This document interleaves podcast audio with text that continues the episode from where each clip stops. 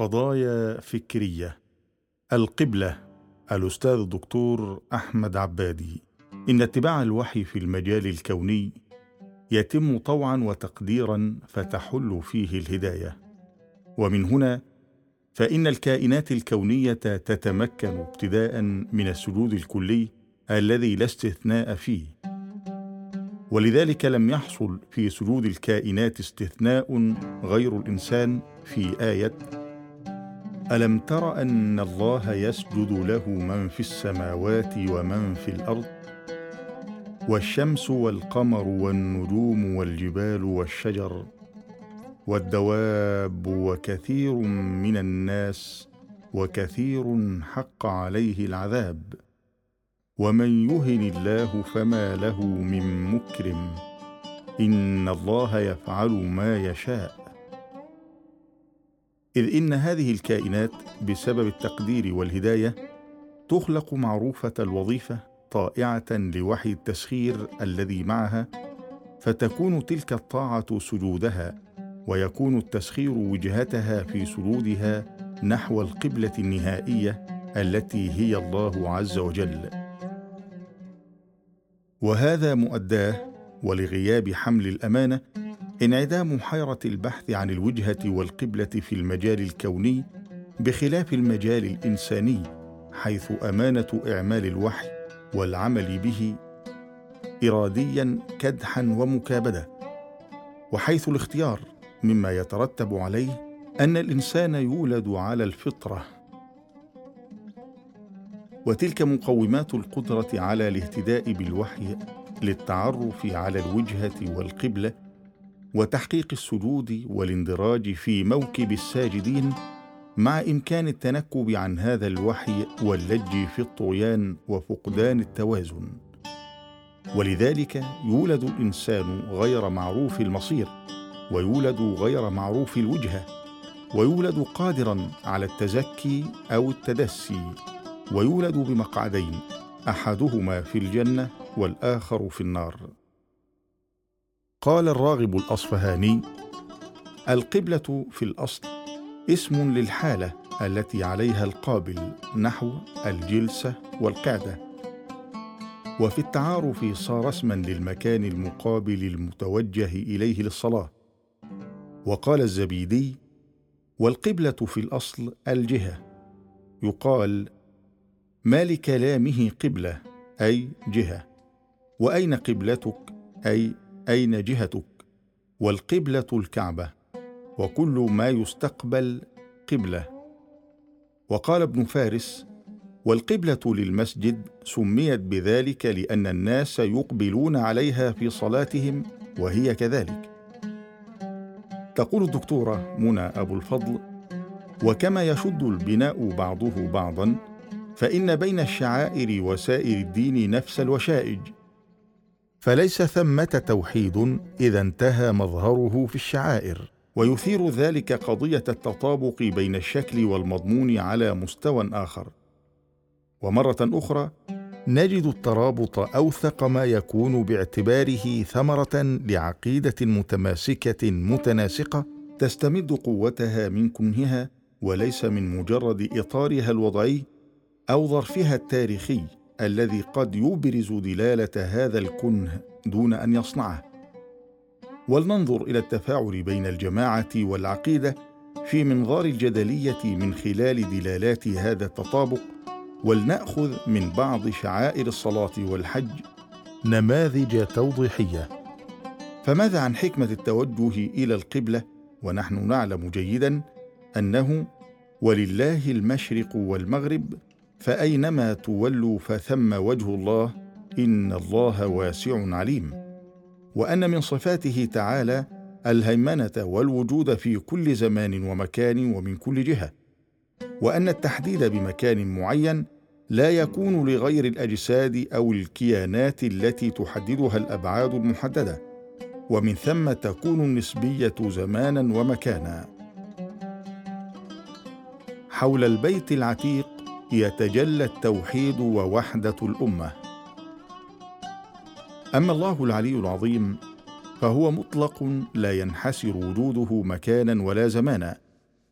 أما القبلة في الصلاة فهي توحيد للوجهة والتوجه عند الجماعة في رتابة وتكرار بصفة منتظمة ومستمرة حتى يتحقق التطابق الأمثل بين الشكل والمضمون فيصير الحق عبر التوحيد بؤرة استقطاب لقلب المؤمن وهو محور تركيز وجذب معنوي في محور رأسي في لحظة صلة بين العبد وربه. ولكن في نفس لحظة الامتثال هذه إذا بالتماثل يسود صفوف العباد وينتظم إيقاع حركاتهم. وهي نفس الحركات والأفعال التي تسري عليها قوانين الزمان والمكان وتصبح القبلة واجهة استقبال لأفعال المؤمنين وبؤرة جذب وجاذبية وتشد حولها جماعة المصلين وتوصلهم بعضهم ببعض من خلال وصلهم بها. فالصلاة التي تربط بين العبد وربه وتوصل الأمة ببعضها من خلال الشعائر التي تطابق المضمون والجوهر الذي تكرسه. ومن استقبال الوجهة إلى الإقبال على الموضع نجد أن الدور المحوري للكعبة المشرفة بيت الله العتيق لا يقتصر على تجسيدها لحقيقة التوحيد والوحدانية ولكنه يمتد إلى ما تؤديه من تعزيز وحدة الأمة في شكل مادي محسوس على مشهد من بصر من خذلته بصيرته يتبلور بصورة جلية في الطواف. هنا نلمس عن قرب ويقين الدلالة الاستقطابية لهذه العملية حيث تشد الكعبة إليها وتجمع حولها أفواج الطائفين. تماما كما تشد الشموس الكواكب التي تطوف حولها في نفس اتجاه الطواف المخالف لاتجاه عقارب الساعة. وفي هذه اللحظة تتجلى حقيقة التوحيد كقيمة عليا في الوجود لا يقتصر على تكريسها جبرا بفعل القواعد الكونية الذاتية. وإنما يرتقي الإنسان المؤمن إلى إدراكها والإقرار بها والعمل لها طواعية. وفي هذه اللحظة لحظة الطواف يتحقق الإدراك الإدماجي عندما تلتقي الإرادات الواعية العاملة حول هذه الحقيقة العليا وهي في سعيها الدائب في الحياة الدنيا لا تنقطع قط عن وحدة الوجهة والحق محورا. في هذه اللحظة يكون الإنسان قد حقق أسمى وأعرق ارتباط للجماعة الإنسانية في شكل الأمة. ذلك الكيان الجماعي الذي تمثلت حيويته المتدفقة المتجددة في تلك الحركة الدائبة في مدار الطواف الذي لا ينقطع. وإذا كانت حيوية الكيان لا تستفاد من سكونه وإنما من دأب المسعى تتأكد الحقيقة الوجودية العليا وتصير الأمة الوعاء البشري الذي ينفرد بين الكيانات الجماعية قاطبة في الجمع بين الخواص الاستقطابية والإدماجية التي من خلال الدفع تشد إليها وتجذب أفواجا تلتف بها وحولها والتي من خلال اتساق أصولها التكوينية والحيوية مع قواعد التركيب والحركة الكونية تختص دون غيرها من الجماعات بوظيفة تاريخية عليا في تحقيق التئام الإنسان ببيئته وإعادة دمج البشرية في رحمها الكوني.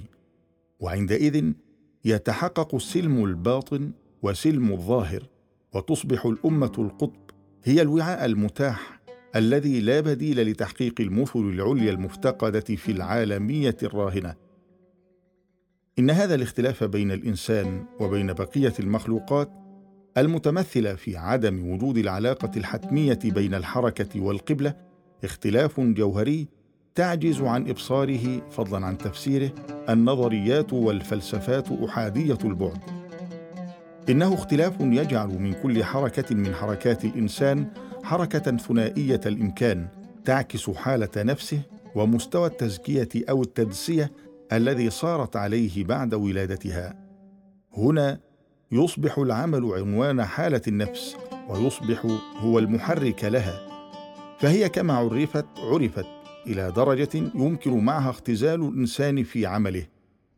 ونادى نوح ربه فقال رب إن ابني من أهلي وإن وعدك الحق وأنت أحكم الحاكمين. قال يا نوح إنه ليس من أهلك إنه عمل غير صالح. إن كل حركة بإطلاق تتطلب وجهة لكن أية وجهة؟ وهذا بالضبط ما عبرت عنه زفرة أبي الأنبياء إبراهيم التواقه حين اكتشف ضرورة هداية الله إلى الوجهة.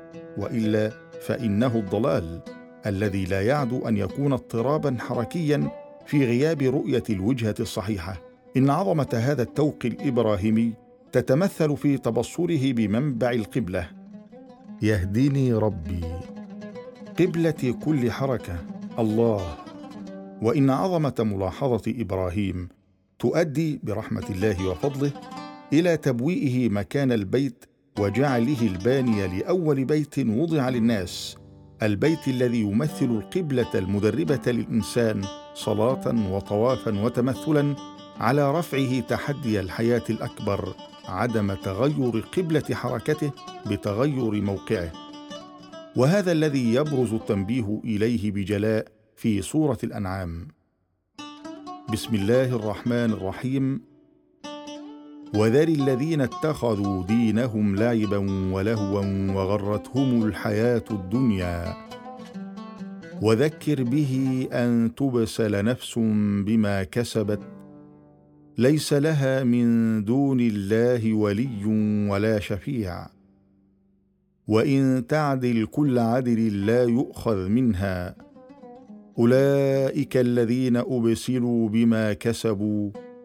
لهم شراب من حميم وعذاب أليم بما كانوا يكفرون. قل أندعو من دون الله ما لا ينفعنا ولا يضرنا. ونرد على أعقابنا بعد إذ هدانا الله. كالذي استهوته الشياطين في الأرض حيران له أصحاب له أصحاب يدعونه إلى الهدى ائتنا. قل إن هدى الله هو الهدى وأمرنا لنسلم لرب العالمين. وأن أقيموا الصلاة واتقوه وهو الذي إليه تحشرون. وهو الذي خلق السماوات والأرض بالحق ويوم يقول كن فيكون قوله الحق وله الملك يوم ينفخ في الصور عالم الغيب والشهادة وهو الحكيم الخبير. وإذ قال إبراهيم لأبيه آزر أتتخذ أصناما آلهة؟ إني أراك وقومك في ضلال مبين. وكذلك نري إبراهيم ملكوت السماوات والأرض وليكون من الموقنين. فلما جن عليه الليل رأى كوكبا قال هذا ربي. فلما أفل قال لا أحب الآفلين. فلما رأى القمر بازغا قال هذا ربي. فلما أفل قال لئن لم يهدني ربي لأكونن من القوم الضالين. فلما رأى الشمس بازغة قال هذا ربي هذا أكبر. فلما أفلت قال يا قوم إني بريء مما تشركون. إني وجهت وجهي للذي فطر السماوات والأرض حنيفا. وما أنا من المشركين. ثم تختم سوره الانعام بقوله تعالى قل انني هداني ربي إلى صراط مستقيم دينا قيما مله إبراهيم حنيفا وما كان من المشركين. قل ان صلاتي ونسكي ومحياي ومماتي لله رب العالمين. لا شريك له وبذلك أمرت وأنا أول المسلمين. قل أغير الله أبغي ربا وهو رب كل شيء ولا تكسب كل نفس إلا عليها ولا تزر وازرة وزر أخرى. ثم إلى ربكم مرجعكم فينبئكم بما كنتم فيه تختلفون. وهو الذي جعلكم خلائف الأرض ورفع بعضكم فوق بعض درجات ورفع بعضكم فوق بعض درجات ليبلوكم فيما آتاكم. إن ربك سريع العقاب وإنه لغفور رحيم. صدق الله العظيم. وهذا ما يبرز قدرة الإسلام الباهرة على تمكين الإنسان فردا وأمة من قبلة للحركة غير متناهية. كلا لا تطعه واسجد واقترب. موكب الساجدين. إن الرصد الشامل لتاريخ العمران البشري إذا كان لنا أن نستعير لفظ العلامة المسلم ابن خلدون يمكننا من اختزاله في محاولة الإنسان الدائمة لرفع تحدي حيرة قرن الحركة بوجهتها نحو القبلة في حياته الفردية والجماعية. ويتبين بجلاء أنه كلما تنكب عن الوحي انزلق نحو قطب الرهبنة المفقدة للقدرة على الفعل في العالم أو نحو قطب التكاثر المؤدي إلى الغرق في العالم والمردي في سجن الأشياء وما يغني عنه ماله إذا تردى. إن انسلاك الإنسان في موكب الساجدين وعلى حد تعبير الدكتورة منى أبو الفضل في عودة البشرية إلى رحمها الكوني أمر لا يمكن بدون الوحي فكما أن أمر الكون لا ينصلح بدون الوحي فكذلك أمر الإنسان فردا أو جماعة لا ينصلح بدون الوحي مما يفرض الوحي في المجالين الكوني والإنساني باعتباره ضرورة ليس بعدها إلا الدمار. فإعمال الوحي في المجال البشري ليس فيه جانب الامتثال فقط وإنما فيه أيضا اجتناب الدمار في الدارين الأولى والأخرى وتحصيل السعادتين فيهما. وقد كان دأب الأنبياء جميعهم إجلال الوحي وإعماله في المجال البشري لينسلك الناس اختيارا في موكب الساجدين. وهذا بالضبط مناط الخلافة. فآيات الخلافة من سورة البقرة تختم بقوله تعالى فإما يأتينكم مني هدى فمن تبع هداي فلا خوف عليهم ولا هم يحزنون. والذين كفروا وكذبوا بآياتنا أولئك أصحاب النار هم فيها خالدون. مما يبرز مركزية الوحي والهدى في المجال البشري وأن اتباعه يحقق الأمن. فأي الفريقين أحق بالأمن؟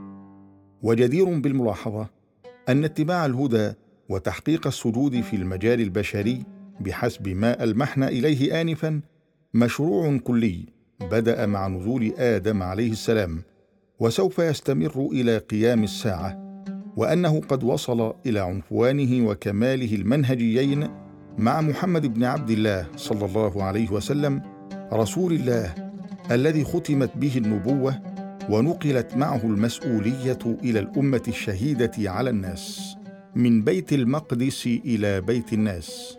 لقد شكل حدث تغيير القبلة من بيت المقدس إلى المسجد الحرام تحولا هاما وحاسما في مسار النبوة.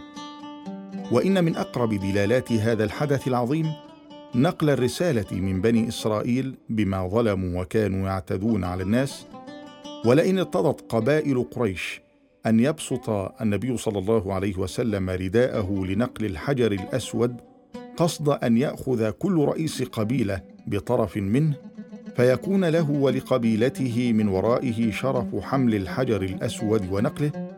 فكان حكمه صلى الله عليه وسلم حكم القبائل جميعا فإن تحويله القبلة بأمر الله من بيت المقدس نحو بيت الله تعالى حكم عدل قد ارتضاه الناس جميعا. قال الله تعالى فلذلك فادع واستقم كما أمرت ولا تتبع أهواءهم.